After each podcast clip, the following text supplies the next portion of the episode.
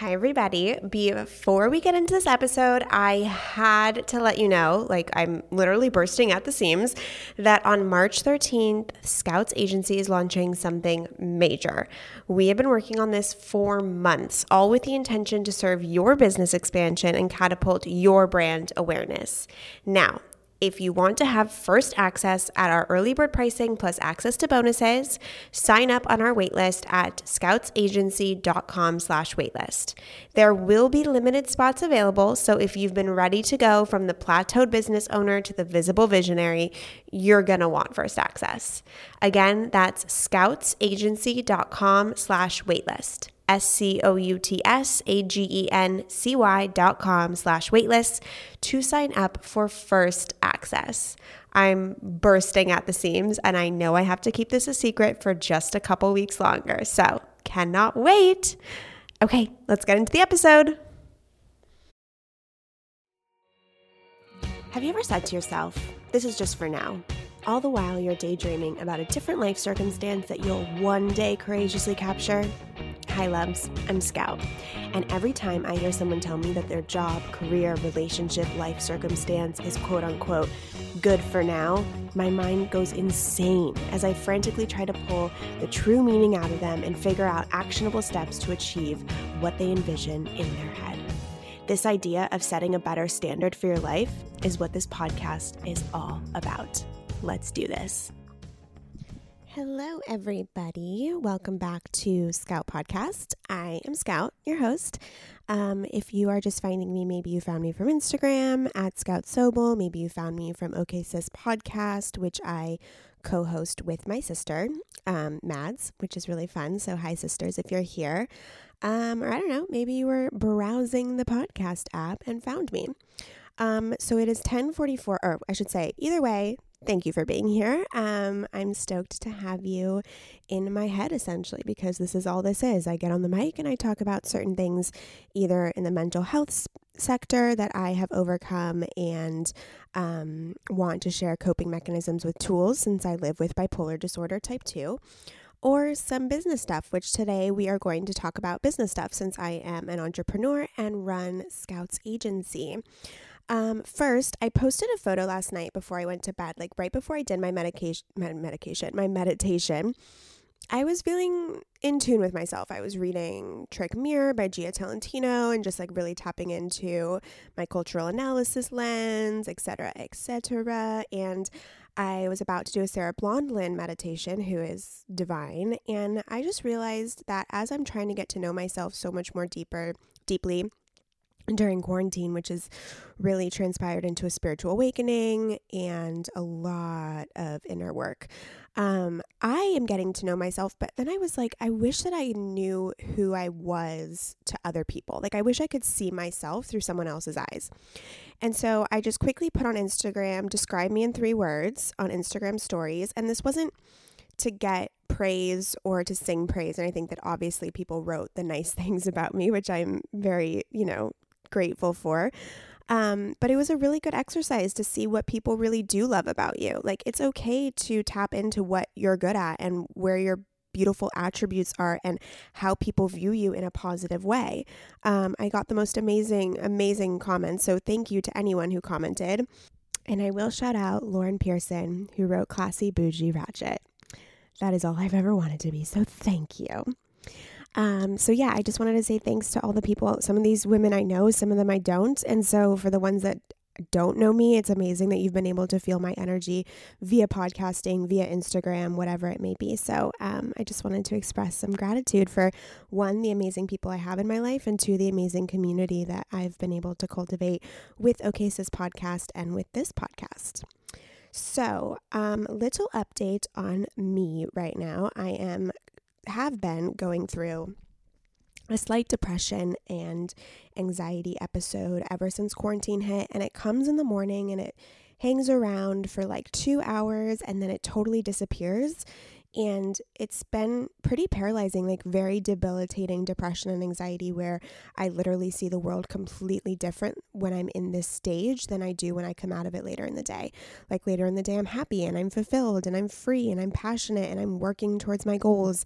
But then in the morning, like right around 9, 10, I get this debilitating anxiety, and I'm trying to work through it. I'm trying to not spiritually bypass it and just like, what can I do to feel better? What can I do to feel better? And I'm trying to really tune into why this is happening and what area of my life can I bring more attention to or send some love to? Is this an area that I need to send myself more love? Is this, am I trying too hard to control the situation that I cannot control with, the global pandemic?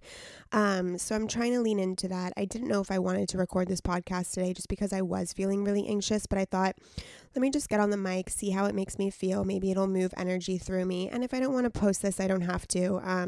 But maybe this would be a really great way to just kind of check in with myself and move my energy outward versus being stuck in my head, which is where I think a lot of us are at right now, especially in quarantine. So, just wanted to let you know a little life update. I have not let it take over my life. I have not let it interfere with my work or my overall happiness. It is just something I experience every day that I've been able to really hold myself through, although I am now actively seeking ways to kind of let this, I guess this kind of, it's almost like a routine at this point, this daily anxiety and depression that comes for 2 hours, that's super intense. I am going to work with my coach to figure out ways that I don't need to feel this anymore, because I do believe it's not serving me anymore. I believe it was serving me in the beginning of quarantine, and now I feel like I could probably let it go. So I'm going to be working on that. But today's episode isn't super about mental health, although we will talk a lot about the mental health challenges that I went through during this time. I am going to talk about how I built Scouts Agency, the whole story. If you are an entrepreneur and you want to either build an agency or a business or content creation, I think you'll find a lot of gems from this story. I'm going to be super open about my process on how I launched Scouts Agency. We landed a 6-figure revenue in the first year. I hired my first employee, and I just hired last week my second employee. And we have worked with huge brands like Bala, La Détresse, which is Alana Hadid and Emily Pearlstein's brand, LA Collective.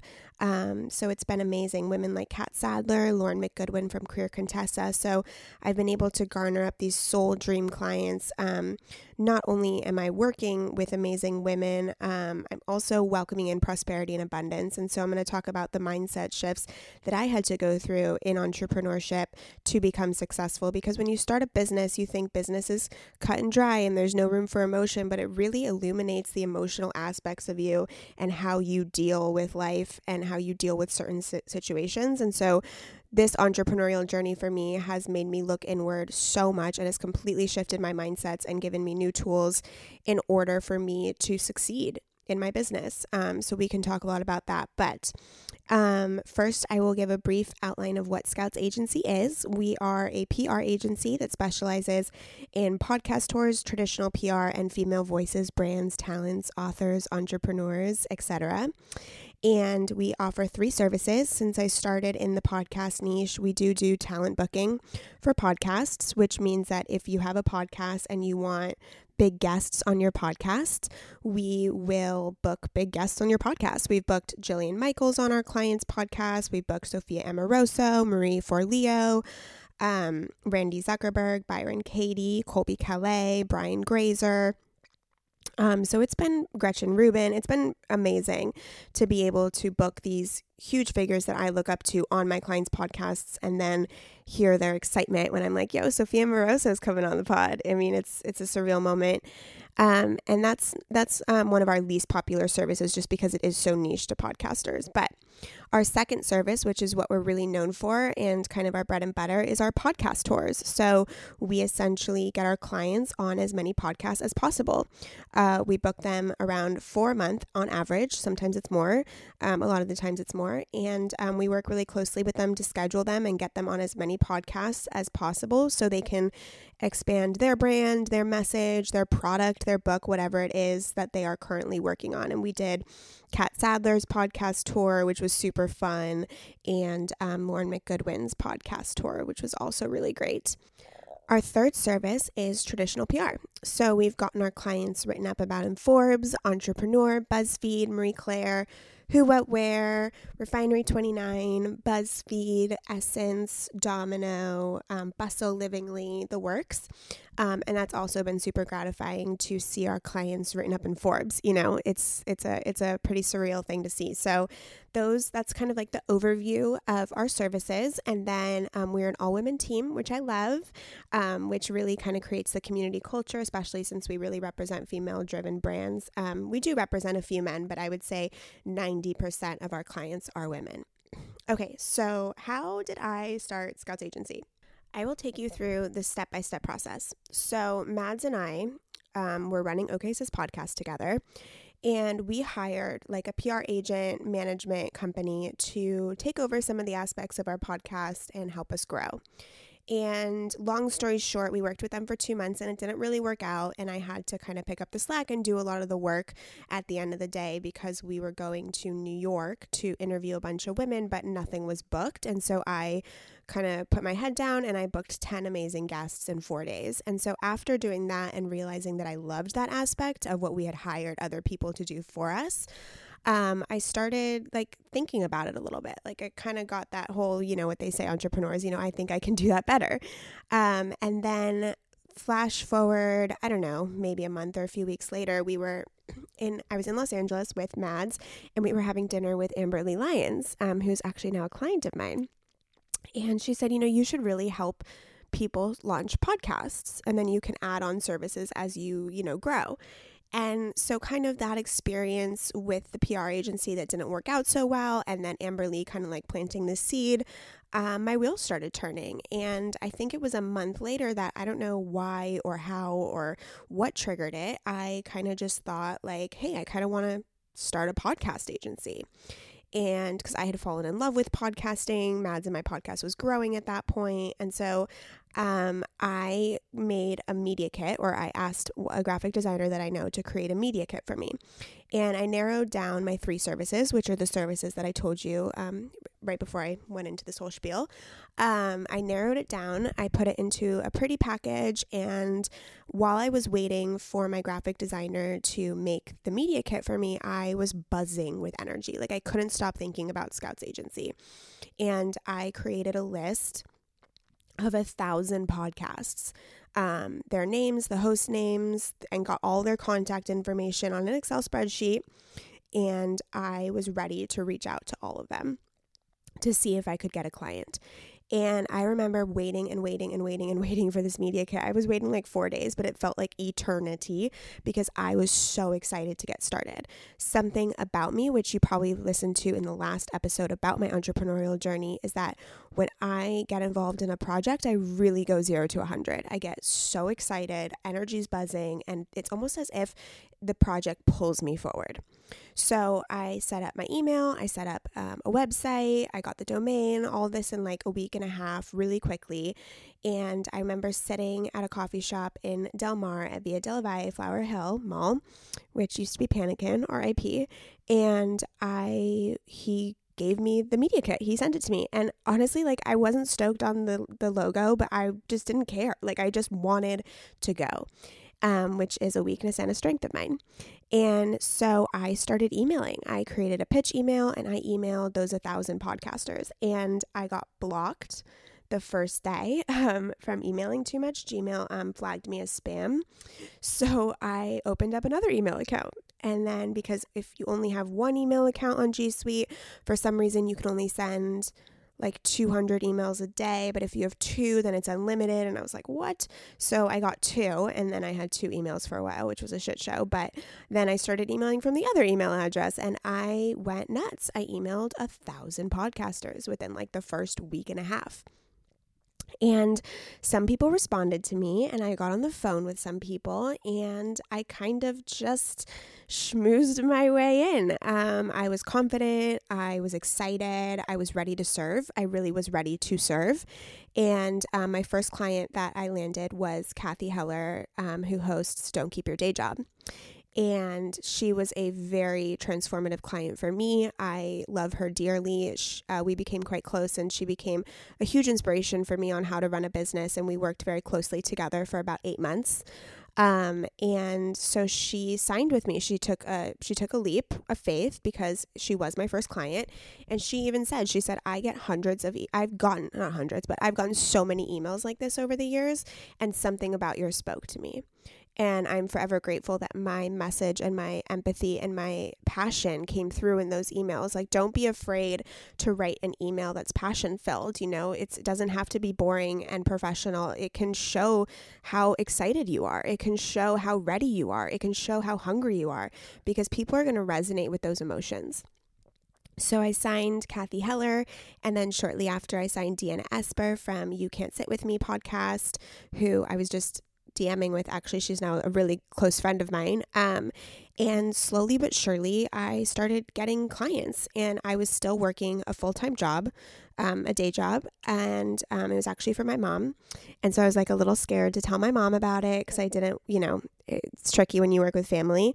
But I started really, not slowly, I kind of grew incrementally every single month. So I started this in the middle of February, signed Kathy like the end of February, so like within 2 weeks of launching, and then continuously added 1 or 2 clients every month. And then by the time it got to June, I had 6 clients, and I was making not as much as I was making at my day job, but I saw the potential that if I went full time on it, that I could surpass the salary I was getting at my day job. So I decided to quit my day job, and I cried so much with my mom. We both cried, but she's really proud of me today, and it's all good. But my dad thought it was way too early for me to quit my day job, and I definitely do things too early. I do things quite emotionally in business instead of rationally, which is not the best way, but for me it's worked out. Like, you have to figure out what works for you. And I quit my day job and started Scouts Agency full time. And that's when I grew it quite quickly in the next month to 10 clients. And I had 10 clients. I was making really good money. And instead of sitting on those 10 clients and just kind of doing it myself and, growing those 10 clients, I was like, okay, well, now it's time to expand. And this is like 6 months into the company. And so I decided to hire Naomi, who is also one of my best friends. We've known each other since kindergarten. And she came on the team late August. And we were working on getting her clientele list up. And so then we got her clientele list up. And then I got an office for us because we also had interns. Again, everyone thought that was too early. And those first 2 months, 3 months of getting an office and hiring an employee were difficult on me. The revenue was a little bit less. We lost a few clients, all as I was bringing in a new employee and expanding my expenses with an office. So I was barely taking out a salary for a few months, which really hurt me economically. But I had a bigger vision and a goal that I kept onto. But during those months, I definitely felt a scarcity mindset, and I approached sales with a scarcity mindset. So I got desperate, and I needed more clients. And that scarcity mindset and that desperation did not bring me the sole clients that were aligned with myself. So once I got rid of that scarcity mindset, stepped into abundance and prosperity and my true power, that's when the clients really started spilling in. So in January, we were scheduled for our biggest month, and things were back on track with revenue as far as me being able to pay myself a decent salary, my employee, and pay all of our expenses. And then, so I was doing outreach the whole entire year consistently. And it wasn't until about December that I didn't have to do so much outreach anymore, in the sense that I was getting referrals. And so people started coming to me, and people I was emailing for my clients were like, hey, what do you do? Like, I could use that service. And so it really started organically booming. And that is when I got a lot of clients very quickly for their first, for 2020 right now. We've been pretty slammed. And then, which was amazing. And I felt as if I was, you know, instead of approaching my business with scarcity and fear, I was approaching it with love and openness and manifestation. And that's really when things started opening up for me. And I just hired my second girl. Her name is Lauren, and she's been a great help so far. It was her first week last week, and we are just expanding the team. So that's kind of the outline. There's a few things that I do want to touch upon. Just to get really specific with you guys in case you are wanting to run an agency. But when I started, my prices were super low, so they were highly competitive, so that if my clients had received an email from a competitor, my prices would beat theirs. And that's how I really got my foot in the door. And then I also got my foot in the door because it was a month-to-month contract. So I was willing to give up that certainty of predicting my revenue in order to just get a client in the door. So in the beginning, it was all month to month, cheap prices, and that caused a little bit of anxiety because I didn't know which clients were going to leave me next month. But what I did do was that I had to prove myself, and all of my clients kept booking month after month, and then they would either switch away from their podcast or what it may be. And, you know, we'd go our separate ways, but no one has ever really gone their separate ways after the first month because they weren't impressed with my service. So I really hustled and put my heart into each one of those clients. And in the beginning, that was really difficult because it really weighed on my emotional self, in the sense that I am a natural born people pleaser. And so when you have clients, that can be a little troublesome. You can get into sticky territory. And my husband saw me really torn up, and it kind of bothered our relationship a little bit because I was just so stressed about every little thing my client would tell me. And if it was, they had a tone, was I a horrible person? And never wanting to make a mistake and wanting to be perfect for these people. And I placed too much emphasis on that, and it kind of became my identity, and that's when problems arose. So I remember I was walking into my apartment building, about to get in the elevator, and I started laughing, and I realized that I had started an agency that required working for clients, which for a people pleaser is a terrible idea. And then I realized that I didn't even think twice about starting the agency. I just did it. And then I realized that it was God's way of telling me to deal with this issue that I have and get over my people pleasing and get over my perfectionism and know that it is okay to make a mistake. And if you do, you own it and you move on. So the agency has taught me so much emotionally in that sense. Now I'm to a point where I understand my worth. I understand boundaries with clients.